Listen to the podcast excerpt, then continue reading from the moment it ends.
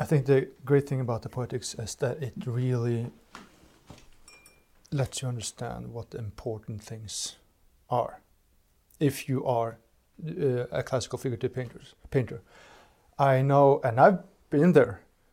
You have this idea that oh, you have to imitate, and everything should be exact, and you should, you know, it should be real, and no kind of mystic uh, thing. You know, just really Mhm. something that is perfect, like photo. That's Mhm. the most imitative thing you can do. yeah, yeah, yeah. That's a strange uh, understanding of what imitation is because, uh, yeah, Yeah. something it's uh, about the imitation of, uh, yeah, character features, the anatomy and everything. But um, when it comes to the most important, according to Aristotle in the Poetics, is the imitations of actions. Exactly. And that is when uh, I think uh, the whole thing turns and drags you into much more um, interesting uh, way of uh, Yeah. understanding the poetics and how you can integrate that in your work. because it says it's um, how is it? It's it, it's an imi- uh, the uh, tragedy or the plot is an imitation uh, of actions and of life, not of persons or, or men, Yes. And that shows you really where it is. And and but then there's the thing about characters. Mhm. Like, like you're saying, that that's not the point. There's somewhere where he says, I I don't know if I could find it here, um, where it talks about uh, uh, characters being important, but um, yeah, if one were to compose a series of speeches expressive of character, however successful they are in terms of diction and reasoning, Mhm. it will not achieve the stated function of tragedy.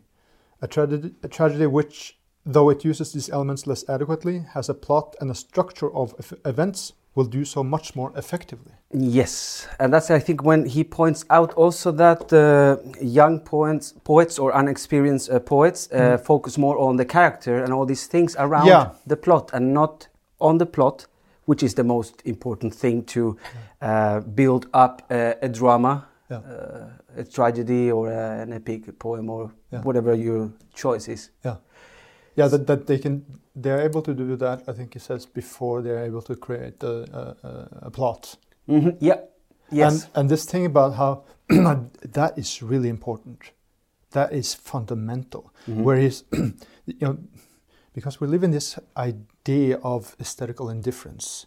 I, uh, because I, I commit the the conservative sin of making commercial for things I don't like. Mhm. Uh, in one case, that's Lucian Freud, because that's the exact opposite, I think, of what, what Aristotle is really talking about. And I think that mindset is so perm- uh, pervasive Yeah. that, that people don't think about. Uh, uh, I mean, this is what I talked with with uh, uh, with uh, Bork about on the uh, you know about um, that list of painters. Mhm. That you have to view it as entertainment. Yeah, it is. That that's the point. Great level And- of and entertainment. then, then something has to happen. yes, because you don't, you don't get entertained by just seeing a person laying on the floor, totally indifferent, totally Yeah. incapable to think Yeah. or feel or do any action. So you have Lucian Freud there, yeah, and some people might find this uh, like on an intellectual level interesting, but when it's come to uh, make you uh, react emotionally or react uh, physically yeah, to uh, what the image is uh, representing, yeah. you don't have that with uh, Lucian Freud. I mean, you have that with uh, No. Titian, and you have uh, uh, with that with Odd Nerdrum, and you have that with other painters that represent people performing actions. Yeah. And that's what uh, Aristotle uh, says on the Poetics, and that's I think the main uh, point in which painters now should focus if they want to go into storytelling, if they want to go into complex compositions. Plot is the main thing. Yeah, That's the start point. yeah. I mean, then you get uh, you can easily sound a bit arty when you talk about it. I mean, you could, but you can say, okay, I'll just say it. Yeah. So, well, having the proportions correct and everything, that's fine, but you need something more. Yes. so you and I think uh, well that, that, that's that's kind of what I quoted him on. Then I, I'm so concerned with you know how can you use this in painting? hmm as I see it, he's saying then that okay, you can be the perfect sort of photographic painter it doesn't help if the figures are not doing anything, not reacting to each other. Bec- No. And that you can say, well, you would you then choose a sort of lesser painter but who does uh, storytelling to a better painter who doesn't do storytelling. I, yes, I think so. Yeah. I mean, it's a it's a more complex field in which you are going in when Yeah. you are trying to uh, get into storytelling, when you are trying to build up a drama, Yeah. than to just depict someone as he is. I mean, he gives examples of painters that um, depict uh, people as they are. hmm Some of them depict them as worst as they are, and Mm. some of them depict them better as they they are. are. Yeah. Um, and that's, of course, a level. And then, if you want to, uh, yeah, get into storytelling or building dramas, then it gets more complex. And Yeah. so it's not enough to be extremely accurate in proportions and extremely accurate on the likeness. Of course, it's great. It's an Yeah. element to take care of. Very important. But that likeness or that um, uh, uh, correct anatomy that is represented always is at the service of something. What is that something? Yeah. What is the drama or the well, it's that uh, I always say you. Let's say you have. Uh, this is again back to the, that quote. Uh, let's say you, you're an, you're a novelist, and all your sentences are grammatically perfect, but Yeah. there's no connection and there's no, nothing going on. no. That, that, that's that's not what you want, right? No, no, no. Um, if you are engaged into yeah making s- story, what is this story about?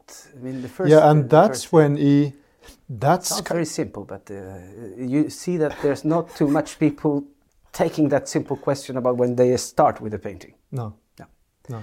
Uh, and that's also where you, you get into. Um, uh, that can also sound a bit sort of quote unquote modern, but it's not at all.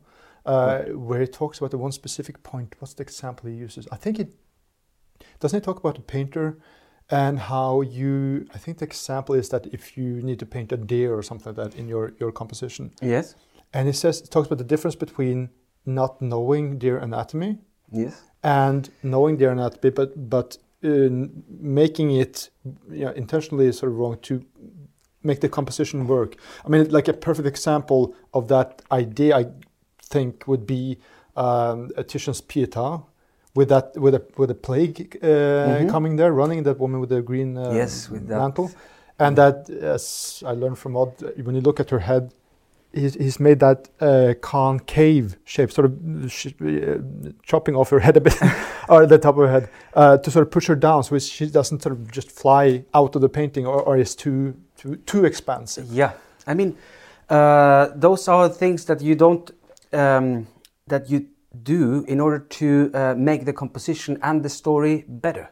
Yeah, So if you just take things as literal as they are, you're not uh, really composing. You're not uh, fixing those elements or those Yeah. characters according to the story. Uh, Yeah. So the composition is always arranged according that the uh, poem or the plot or the story that you're uh, trying to represent should be represented as the best way possible. yeah, Um, so then it's necessary, yeah, to fix some things to um, make them work in that uh, surface and that flat surface, the the canvas, Yeah. the painting. uh, uh, yeah, and th- that's also touching on the central thing that we've. Well, I guess you and I talked about it before too, but it's a, it's a fundamental thing also in Aristotle, among the other many fundamental things he's talking about. uh, how you you uh, um, uh, you need to manipulate because you're dealing with and you need to choose because you're dealing with universals as he's talking about. I think that's an amazing thing. Like uh, that's like almost like say it, say it, archetypes. Yes. say it. And it's like, Uh, uh, wow, yeah, like, yeah, yeah. uh, oh And, god. and, and the and most amazing thing is that and actually I learned that from from the guy who has the introduction here. Mm. Um, and he talks about, yeah, this is so beautiful. Does he talk about archetypes there? He talks about the universal, universality. It doesn't say archetypes, but Well.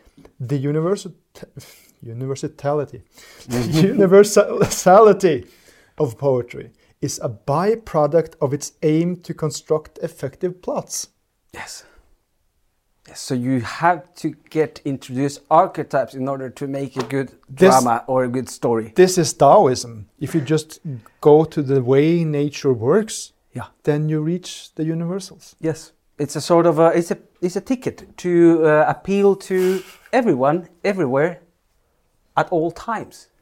Thank you for checking out this clip from the Cave of Apelles. If you want to see the entire segment, become a $5 patron at patreon.com slash caveofapelles and access all our Dark Flame videos, masterclasses, and bonus material with our guests.